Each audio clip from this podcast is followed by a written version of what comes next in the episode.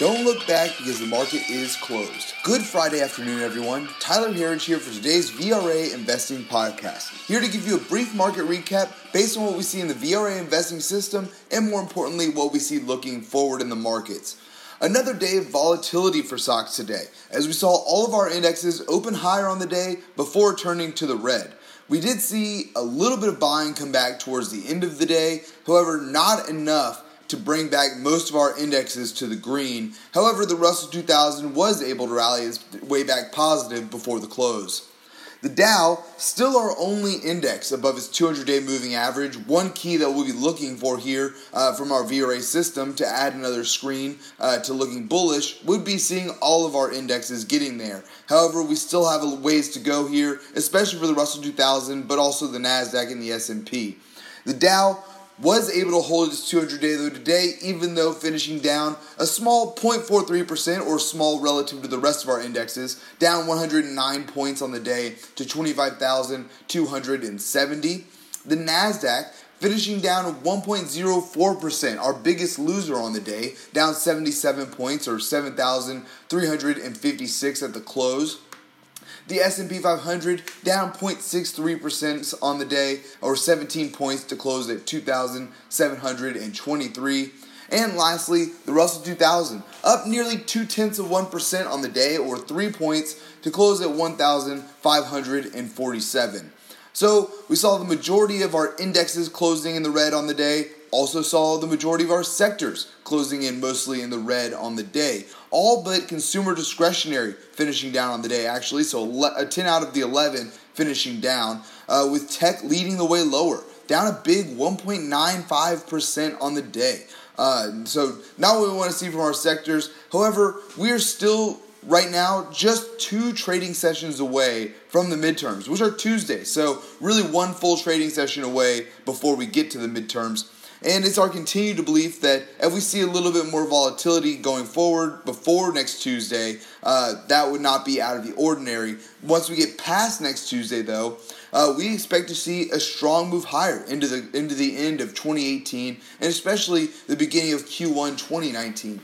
If you've been tuning in here, you've heard us say a lot um, about our recent uh, analysis of the last eighteen times that there have been midterms. From the midterm elections to year end, the market has finished higher eighteen out of eighteen times, including the following year also finishing up eighteen out of eighteen times. So one hundred percent is a strong number, hard to get any better than that. So we look to have a very positive year end here and twenty nineteen. Even though there was some real damage done in October, this is continued not to be a worry for us. Yes, all of our technical analysis uh, is in the red right now. However, this is the time that fundamentals should take over.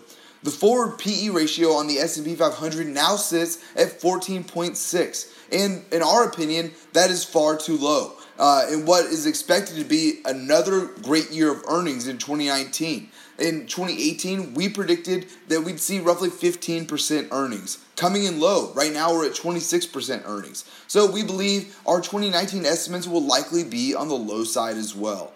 Um, another key fundamental factor here that just came in this morning is the jobs number, which did not disappoint by any means, as two hundred fifty thousand new jobs were added in October, which was well above the estimated one hundred eighty-eight thousand. Still, like I said, this was not enough to bring up our markets today, as three out of the four of our major indexes closed down.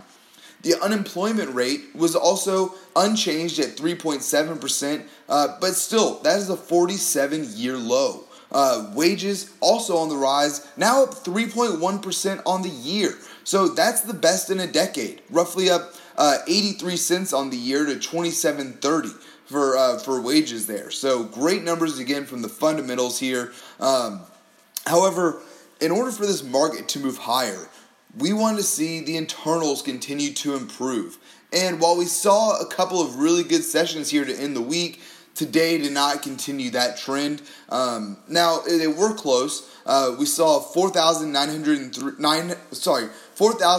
three advances to four thousand six hundred ninety declines excuse me, on the day. And new highs to new lows came in negative again. This has been our laggard for a while now, um, coming in with one hundred five new highs to three hundred eighteen new lows. And lastly, up-down volume came in just slightly negative on the day as well. Uh, to wrap up here, looking at some commodities, finishing mixed on the day. Uh, gold mostly flat, down a small one-tenth of one percent on the day, still at its one thousand two hundred thirty-four dollars uh, thirty-four dollars an ounce mark.